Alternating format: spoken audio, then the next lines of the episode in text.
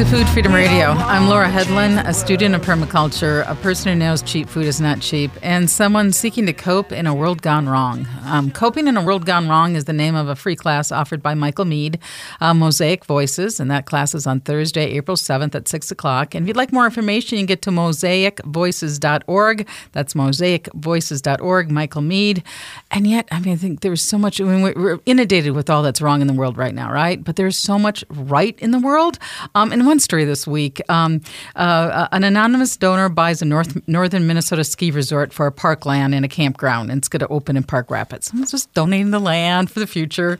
Um, and later in the show, we're going to learn about Midwest Grit. Uh, Midwest Grit is Midwest Grains and Resource Immersive Training. So they're working on bo- boosting small grain farmers um, in the Midwest. So how cool is that? And also, um, right now, is somebody's working in all sorts of ways to improve the food system. Uh, uh, uh, with us is Des- uh, Dusty um, Hines.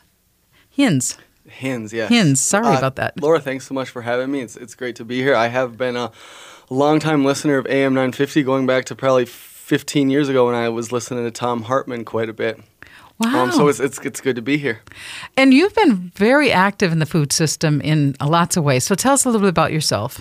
Uh, well, I, I, grew up in Richfield. Um, I went to Augsburg, kind of started learning about the world and um, basically, yeah, how messed up it is in kind of like a big macro perspective. But then I felt like sustainable organic agriculture was kind of like a practical micro response to the deeper, like systemic um, issues that we face. Um, so I first got into urban farming in 2011 in Minneapolis. Um, and then I moved out to Philly with a, a, previous partner of mine and did some urban urban ag, um, or as we called it back then, kind of like guerrilla gardening. Mm-hmm. Um, and that kind of coincided with the Occupy Philadelphia and Occupy Wall Street movement. And that's where I met Nate, and we eventually we branched out down to South Jersey, out out of Philly, and we co-founded an organization that is a nonprofit called the Experimental Farm Network and um, really, I mean, the big primary component of that at this point is that we manage a pretty cool uh, seed company that features uh, small scale organic seed savers and uh, plant breeders from across the country who are doing really important um, work adapting, you know, ver- uh, plant varieties to their to their own um, bioregions. Um, we also have a big focus on um, carbon sequestering uh, perennial edible uh, plants and crops. Um, so that's kind of a little bit of my um, background with the experimental farm network. Um, I have a new thing going on as well. Uh, just a couple years ago, me and my brother. Um, and by the way, I, I co-founded the organization, uh, the Experimental Farm Network, uh, with Nate Kleinman, who is my longtime um, friend and collaborator in all this. And then I also, when I when I moved back to Minnesota, I we, we brought the seed company as, um, operations here, and I managed that here with my brother Colty and his partner Kiera. And then just a couple years ago, me, Colty, and Kiera um, bought a little garden center in Minneapolis uh, called Agrarian Seed and Garden. Um, we're going into our second year there, and it's kind of like the manifestation of like a garden center, like the logical conclusion, like after like the experimental farm network. So we have a lot of the seeds there. We have many of the same like plant varieties. Um, that are like sold as plants. Like we curate the whole vegetable collection that I like source. Um, I have grown by um, organic farmer friends of mine, and we have a lot of native perennial plants, many uh, lots of other berries. We also have annual flowers. We have a huge herb selection. Um, so those are kind of the two um, big things I have going on. Now, we're going to get into. I want to unwind a lot of um, a lot of issues like um, plant sovereignty, our sovereignty over our lives, and how important that is connected to food sovereignty. Totally. Which is which is um, and, and and so right now, uh, let's describe how the current system works. So a lot of plant breeders um, actually quote unquote own the seeds, and then they have copyright, and they actually are not copyright. What's it called? Um, pat, patents, patents, pat, patents, patents over like certain traits and certain genes and stuff. Um, and I just I, that's that to me um, is really icky for a lot of reasons. Um, th- let's talk about what that means. So, um, Yeah, I mean the dominant um, the dominant system is very proprietary and very profit driven and um, I think it's all yeah it's leading to uh, the destruction of the like of the planet um, the dominant corn and soy um, chemically dependent GMO industrial um, system I think is one of the biggest threats to our future really and um, trying to figure out alternatives to that is kind of what is, is really important. It's basically kind of like a mission of EFN. Now, one thing, um, now as a, I like the term that I refer to some, that I came up with something called the genetic commons, where like this idea, and I think it's so important to think about. So human beings have basically been saving seeds and um, and propagating them for ten thousand years, let's say now, give or take, something in that realm, and the idea that like a modern corporation could come along and identify like a certain trait and then be able to put like proprietary um, patent rights on that. Seems like so fundamentally like wrong to me after like like you know the, like the, the the the human ingenuity the work that went into human beings like generation after generation selecting plants for 10,000 years. And then oh just after all that work is done for 10,000 years and then it's like oh here a corporation comes along and can just like patent something. So i mean there is something absolutely fundamentally wrong about how our society operates you know um, these days. And um, you know what's one thing that the experimental farm network we, we actually do pledge some varieties to um, certain plant um, varieties to something called the open source seed initiative which um, is kind of you might c- consider it now if it went into actually like a court battle i guess i think it would be interesting to see like if this would i guess hold up but um, it, it is a beautiful like concept that's been put forward by um, a few different like plant um, seed company people that were kind of like out from like the west coast as well as a couple um, university of madison uh, wisconsin madison like professors and basically, they came up with this idea where if someone does improvement on a particular plant species, um, you can pledge that variety to something called the Open Source Seed Initiative, which in theory would protect it from ever being uh, privatized or like like ha- having like this particular variety like have a patent um, put on it. Um, so we do pledge certain uh, some varieties to the open source seed initiative. I think it's a really important concept that I think is more just important as like a um, it's kind of like a piece of activism to like get these ideas out there, but I think it's something that probably needs to really be really expounded upon um, for you know moving forward. Right, and you know, it's it's in, in such uh, one thing I've been saying a lot on this show is life is complicated, and you know, in in complicated times, I, I don't want to just be glib and say, you know, these little trite trite little me or, or trite little memes because it is complicated, but um, life is so. Um, life is not just about money, you know, and, and we have these we have these uh, almost a narrative consciousness that's actually killing the planet, you know, and what's the root of those narrative consciousness, and and how do we find a different way of living that makes more sense, that's kinder to the planet and kinder to each other. Absolutely.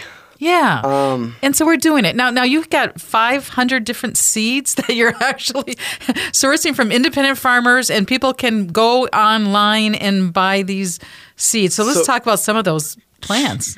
So um, Uh, yeah, our, our website is uh, efnseeds.com, um, and that's the Experimental Farm Network. And um, the first few years, it was primarily me and Nate were the primary growers of the seeds. But as time has went on, and we've been to all these like um, organic farming conferences, and also specifically like seed focus conference, like the organic seed um, conference that happens in Corvallis, Oregon, every two years, where in like in, right around Corvallis and in Oregon, like a huge amount of uh, organic seed is produced for like the rest of the country, um, and so as time went on, we made all these great connections, also through social media, and now me and Nate account for less and less of the seeds that are grown every year because there's just more and more really interesting um, seed growers across the country who are reaching out to us, who are doing really important you know, work preserving you know certain varieties and uh, breeding new varieties.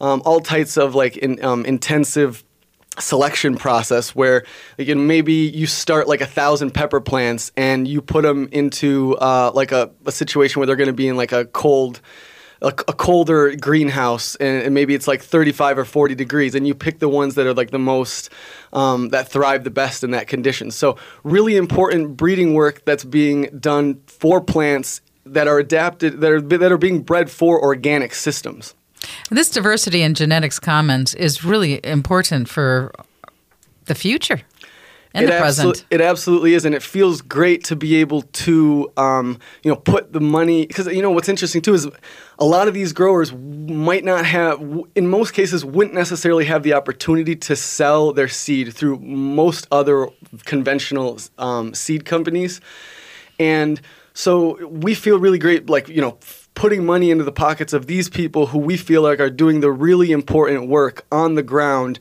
developing the new varieties, um, and you know, plant, you know, experimenting with lots of different genetic diversity. Um, because yeah, in a in a change in a situation with um, climate change and, and everything that's going on, like we need to be constantly and um, like you know very deliberately um, on continuing to so adapt plants to our bio. Yeah, we're going to take a break. We're going to learn more about your gardening center, and we're also going to learn about um, an effort to increase um, small and medium-sized grain farmers in the Midwest. You're listening to Food Freedom Radio on AM 950, the progressive voice of Minnesota. Bend down low.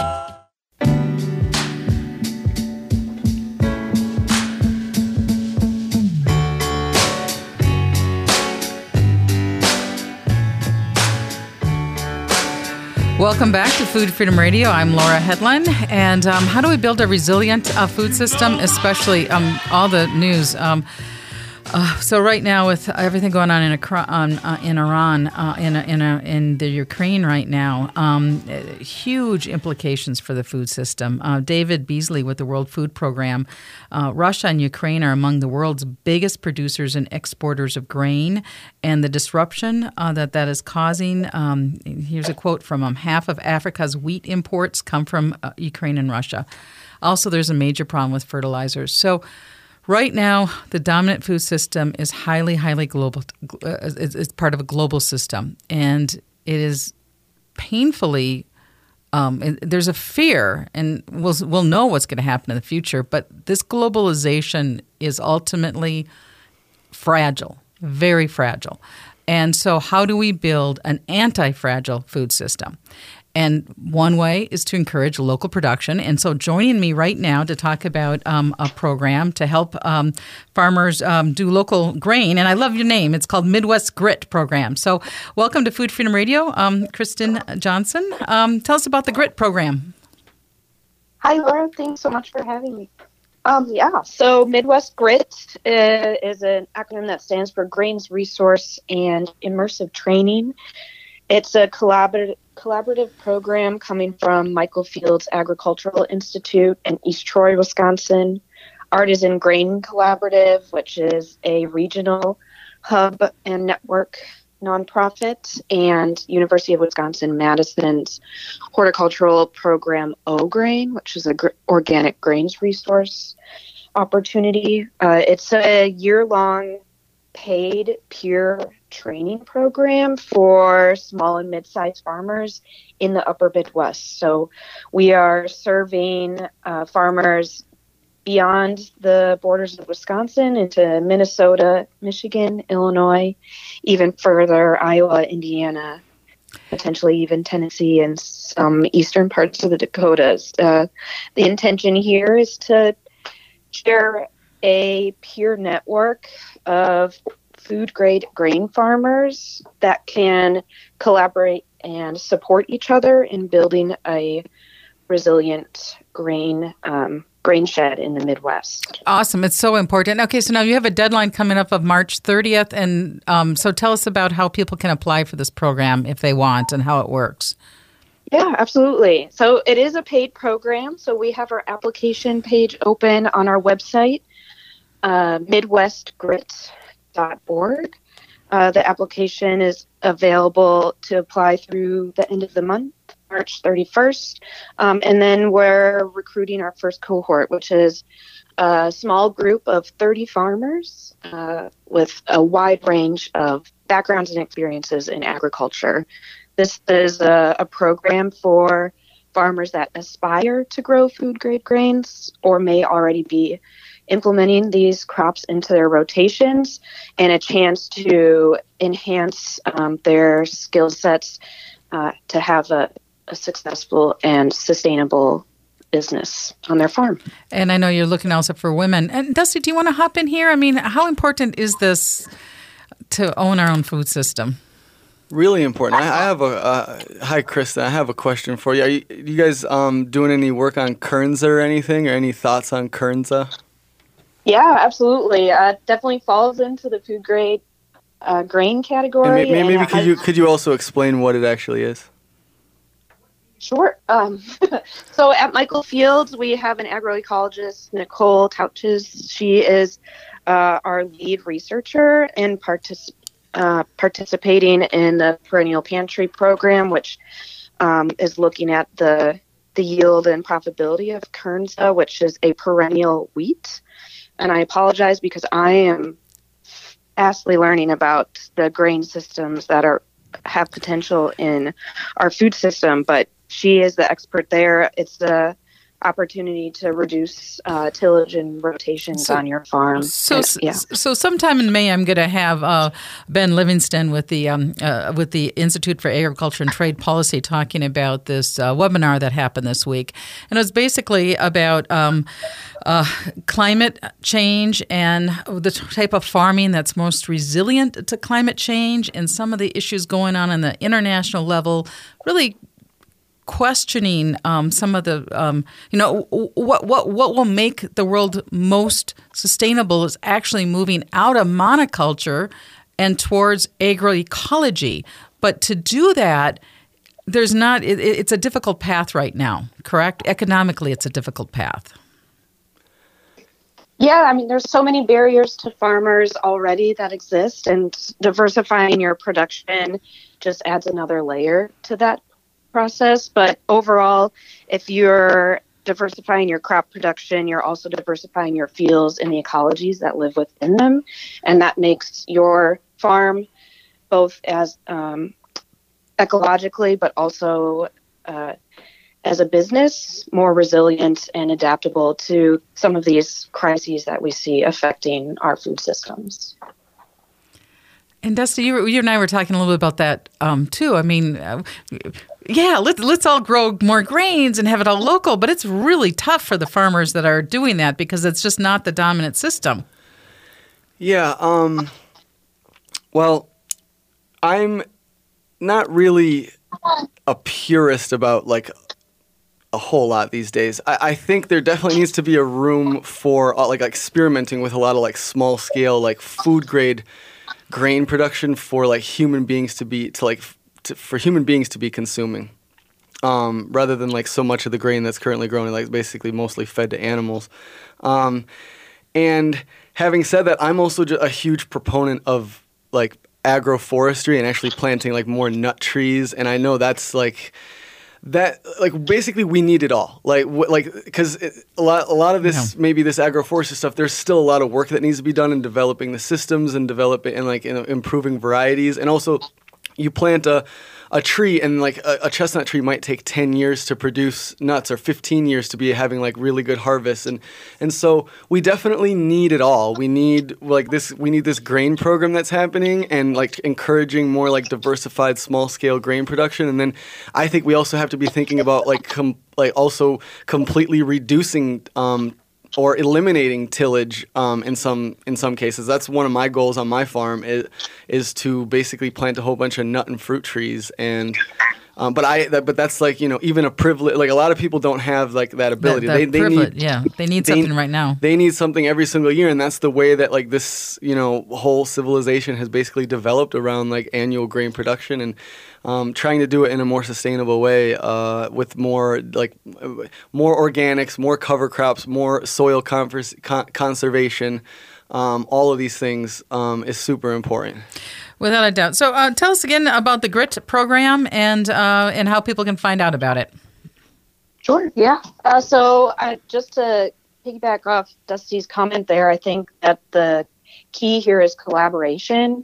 And so a big component of Midwest Grit is that peer network and engagement that will last longer than a year. And that's what adds resiliency to our system is filling in uh, the gaps where some farmers are still coming up and learning about these food systems or others that have expertise in them and um, can share that knowledge, and that's what's going to help feed all of our communities. So, Midwest Grit, again, uh, the application is open until the end of the month, March 31st, and you can apply at midwestgrit.org slash apply.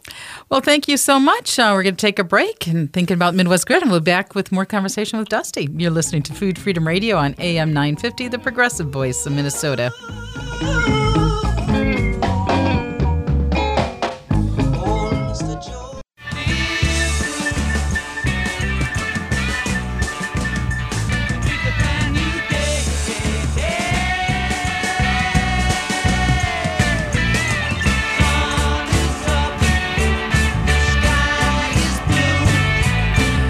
Welcome to Food Freedom Radio. I'm Laura Hedlund, and with me in studio is Dusty. And Dusty, there's a, a garden store that you're. Um, tell us about the garden store.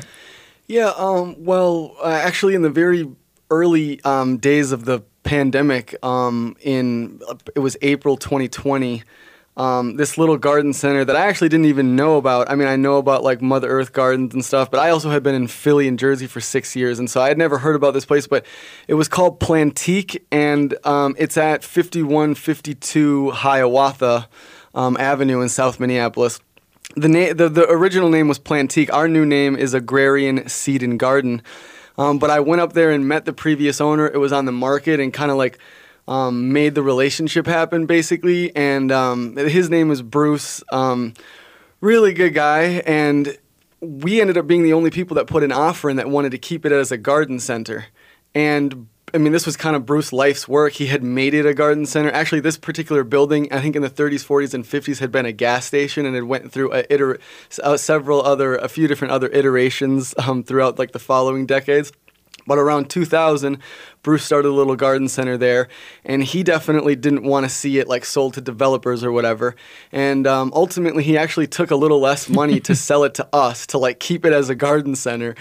And um, Can we just exhale on that a little bit? Because, you know, life is not all transactional, is Yes. it? It's life's relational. and so and Bru who was really also like leading into our first year, which was last year. We had uh, several meetings with Bruce, um, going through pl- um, pl- um, plant collections with these wholesale suppliers, and it's been a great process. He also did it on a contract for deed, um, and so it was real. So and then. The neighborhood there, the East Nokomis neighborhood, which is where this is, um, has been just super, super supportive. Um, they were so happy that this place was not just developed and made into like a little mini condo, condo or something. And so, the, yeah, the support from the community has just been resounding. And we're trying to create, um, you know, kind of like a practical garden center that I mean, my, my forte has always been vegetable production, in particular, like vegetable seed production. And of course, like I, you know, have the whole seed company thing going on. And to be honest, I didn't even know about a lot of these native perennial flower plants um, when we bought this garden center. So it's been a whirlwind of an experience learning about um, those things. And also, you know, my brother Colty and his partner Kiera, we're in a, we're all in on it together and you know they've been also just so indispensable in I mean we redid the whole interior of the place and th- those guys are also just really good with like logistics and organizing stuff and so we it's been um, it's been a team effort and I think we're pretty proud of what we've kind of created there and now we're going into our second year Um, the first year there was tons of learning lessons. Um, I, I, don't think we didn't know. Um, we didn't know to what extent people were all about these native perennial flowers. For one, that was probably our number one plant category.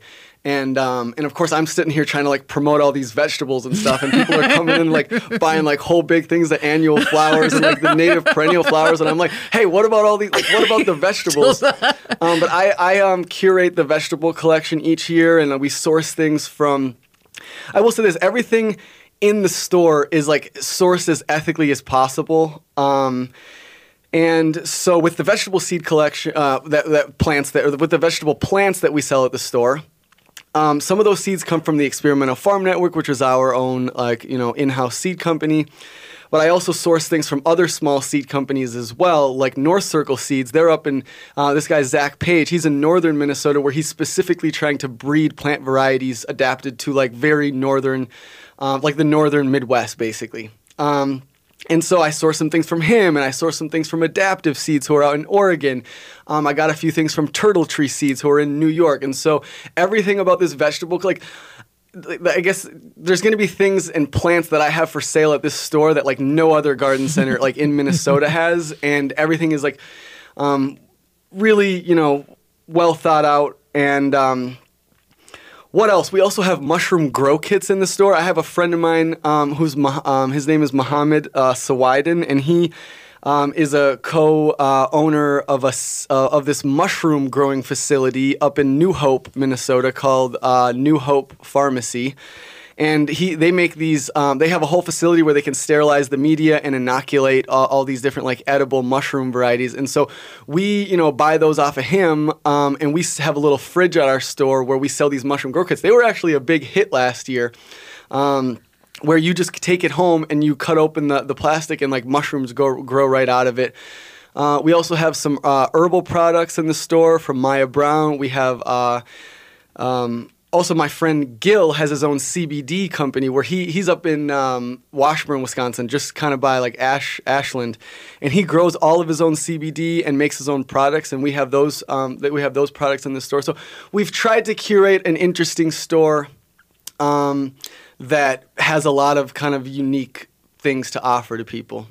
Um, so you know, um, all that is is is so cool. Uh, it is um, it's revolutionary, and and it's uh, I don't know. I am I just, I just love to see this. It's just it's fun to hear about because it's especially compared to all the other stuff we hear. But you're actually doing that, and um, and are you having fun with it?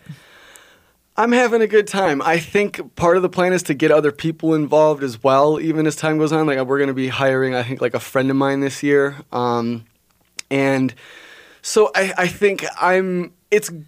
I, I think I never really wanted to be a person that was like cranking out two or three acres of like organic vegetable produce and selling it to, I don't know, people at a farmer's market that might even be somewhat well to do or something. I it was I never really I what I loved about like the seeds and like now this garden center is like we're empowering other people to go and grow their own food.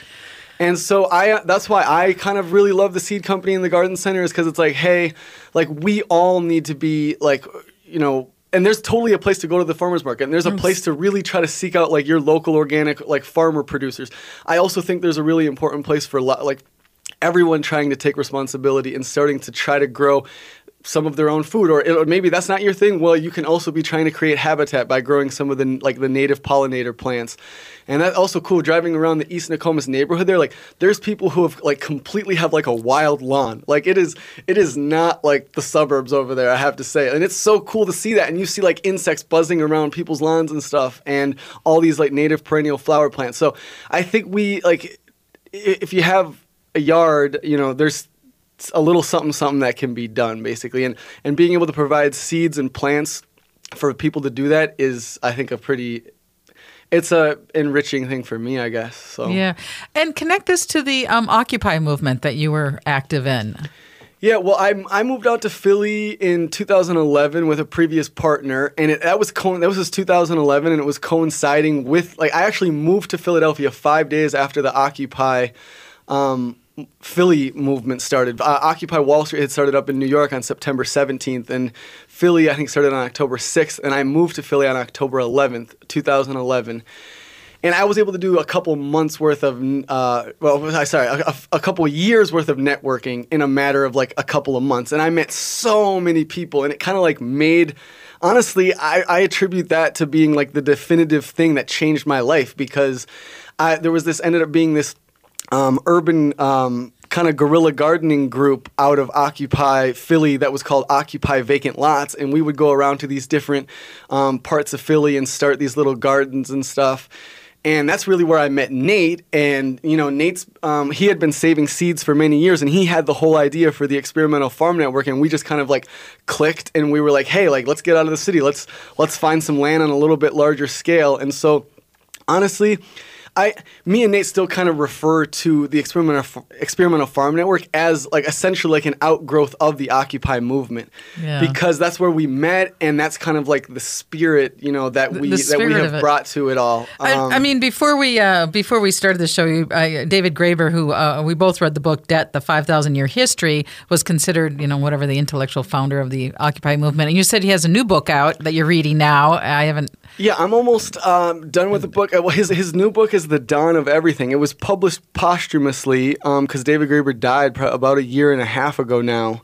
Um, but this was kind of his like magnum opus, you might say. He had spent 10 years writing and researching it with his other archaeologist, David Wengrow. And Graeber himself is an anthropologist. So it was an anthropologist and an archaeologist. And they basically have kind of flipped a lot of like conventional notions of like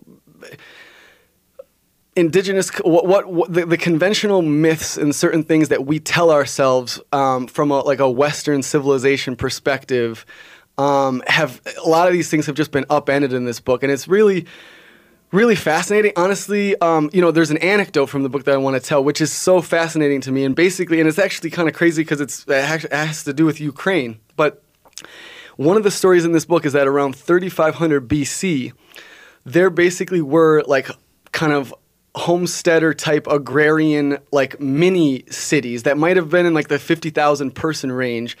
And they were like you know growing like a lot of their own food. They had like you know diverse orchards growing with like fruits. They were also like hunting on the like the periphery. And they also i think were like running sheep and goats. And so the evidence like the archaeological record is like pretty you know um, pretty good with like what the what that supports this whole thing and it was so reading this was like so fascinating to see that like oh like human beings were basically oh another important part of this is that they were living um, it was it was a very non-hierarchical society. There was not any big temples or anything like that. And so um, and so there actually we could actually point to a point of this part of like history where human beings were living in small like a somewhat small scale um, mini cities. They call them like it was actually in the book they call them mega sites or something, and l- living basically a sustainable agrarian type of life that was like in somewhat like in balance with its like surrounding like uh, ecology as well as n- like non-hierarchical. And there was like basically mostly like an egalitarian society from what they, the evidence is showing.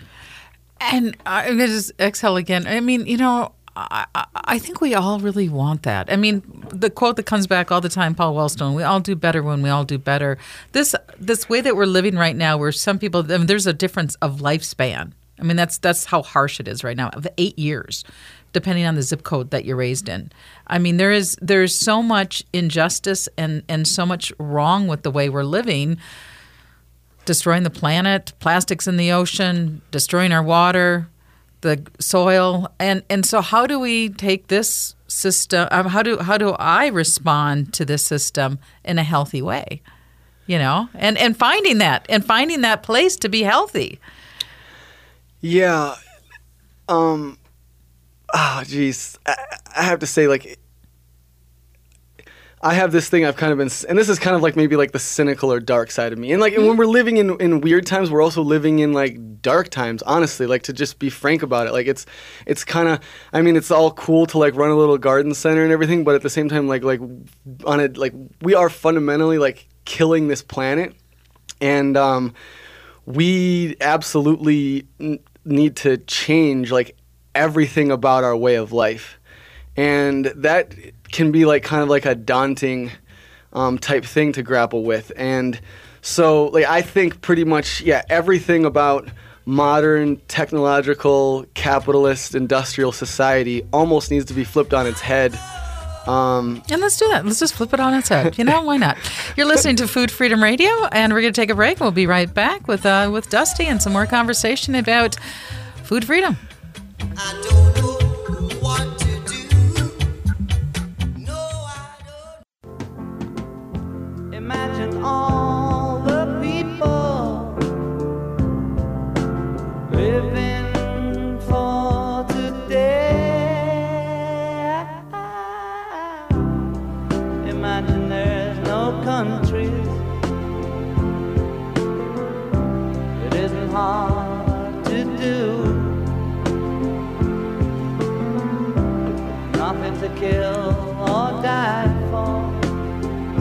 Kill or die for. I mean, um, so you're welcome back to Food Freedom Radio. I'm Laura Hedlund, and you know, I, have been trying. To, I was trying to think of these things that I want to say, and it's so complex. And again, life is complex. But you mentioned it on the last segment, Dusty, that these are actually really dark times, and sometimes, and a lot of people are in really super dark places, and and and one thing that's helpful for me, and I don't know if it's helpful for other people, but is is to really um, sort of try to go beyond, and I, I nicknamed it uh, the narrative consciousness. And so, I mean, like David Graeber's work is that life is so much bigger than well, the stories we tell. Like, you know, sometimes we have these stories like it's a dog eat dog world and there's nothing you can do about it. And there's all this narrative consciousness flowing around. And that's why I love that John Lennon song. But in that, you know, how do we how do we just feel something? And now I want to jump to just like simple old hazelnuts. And and but that's also the feeling that I get when I garden, right? And so that's the one thing about gardening is really connecting it to having a better relationship with the planet, um, getting some nice micro uh, in our in our hands by being around that dirt, and and the mental health effects of gardening. And now let's talk about the beauties of hazelnuts. So one thing I actually forgot to mention about the this thing I just said about the um, the David Graeber story about 3500 BC in Ukraine is that actually hazelnut was a big part of their diet. So they were cultivating hazelnuts back then. Um, and so hazelnuts. So um, yes, hazelnuts, and I think more broadly the concept of agroforestry, um, I think are absolutely critical to our future. Um, I've been involved uh, for years now with a farm in southern Minnesota called Badgersett, and this mm-hmm. guy Philip Rutter has been basically he's been breeding hazelnut, chestnut, and hickory pecan, which is a cross between hickory and pecan, um, for like 35 years now. And I have I have one of his chestnuts and I have four of his hazelnuts. And that's really cool to hear that. that I, I, that I do, and I'm getting I'm getting hazelnuts now. I'll have to come and check those out yes. sometime. Um, and so Philip's whole thing is that you know annual tillage, and it is basically at the end of the day, and I and I do tend to agree with this. Like, I'm pretty skeptical of the idea that human beings can like forever and ever and ever like till the soil every single year and like for uh, for the production of basically like annual grains. Like I think we're it's here. It's it's not going any away, eh, going away anytime soon. Nor would I hope that because that's like where so much of humanity's cal- food calories come from. But I also think, I mean, at the end of the day, it is destructive to the soil, and I'm not convinced that like we could do it for the next like you know 2,000 years or something like that. Um, the way that where it's currently being done. So one alt, uh, so a, a big al- possible alternative to this is this idea of like larger scale agroforestry systems, um, where you don't have to till the soil anymore. Uh, chestnuts are something I actually want to grow a lot of at um, my farm, and basically the, the nuts fall off the tree. It's a saleable product. It also, you know, and, and you know, you can also make ch- um, chestnut into like a chestnut meal, which is a shelf stable. Um, and, and, this is an old detail, so I don't know exactly where it came from. But like you know, we have the song "Chestnuts Roast in Open Fire." People used to be able to, you know, it was a gig economy, and they would actually collect the chestnuts, and that that was like ten percent of their annual income was just going around collecting hazelnuts or c- connecting, uh, collecting the chestnuts and selling it another product. You know, it's a totally. story that I think is accurate. Yeah, well, I mean, hazelnuts used to, be, or sorry, chestnuts used to be all up and down the the, the whole eastern part of the country, and then um, in the 1900s, a blight came in from China and basically wiped out most of the American chestnut. Now, what's cool about Badgersett is basically they've had five different species of chestnut growing there, and like you know, including the Chinese chestnut and some of these other ones that basically carry the blight resistance in them.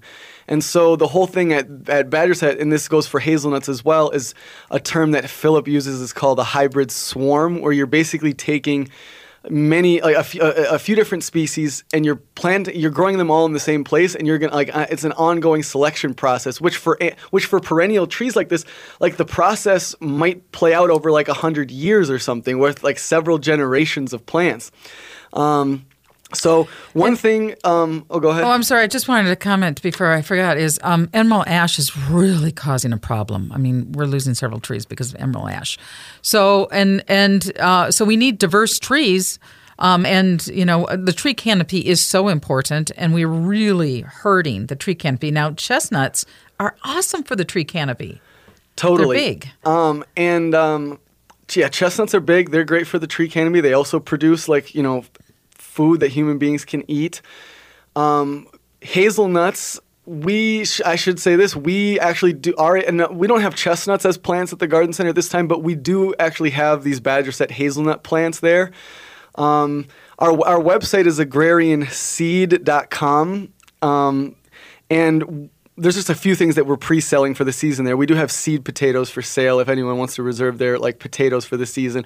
But we also have um, hazelnut plants that can be pre-ordered there. And no, I think there's actually I've even joked about a term called like suburban agro or like suburban agroforestry or something. But like I but we yeah so we we do have some of these hazelnut plants for sale, and I think um, I think it's important for people to be planting food producing perennial woody plants. I mean, I think it's like it's I think it's a great idea. It's fun. Um, and yeah, So I know we're down to our last minute and a half. I want to make sure I give a chance to give a shout out how people can find you, your Facebook page, and all that type stuff. So if you want, you could friend me on Facebook. Um, that's Dusty Hinz. That's D U S T Y space H I N Z. Um, the the the the seed, the experimental farm network is efnseeds.com where that's just like an online com- basically we ship we ship seeds all over the place the garden center is um, agrarian seed and garden that's at 5152 hiawatha um, in south minneapolis and that is like a few blocks south of minnehaha falls but it's on the west side of um, of Hiawatha, just next to the light rail. So we're tucked into this little little corner right there. The website for that is agrarianseed.com. You can learn more about us and you know reserve some hazelnut plants if you want.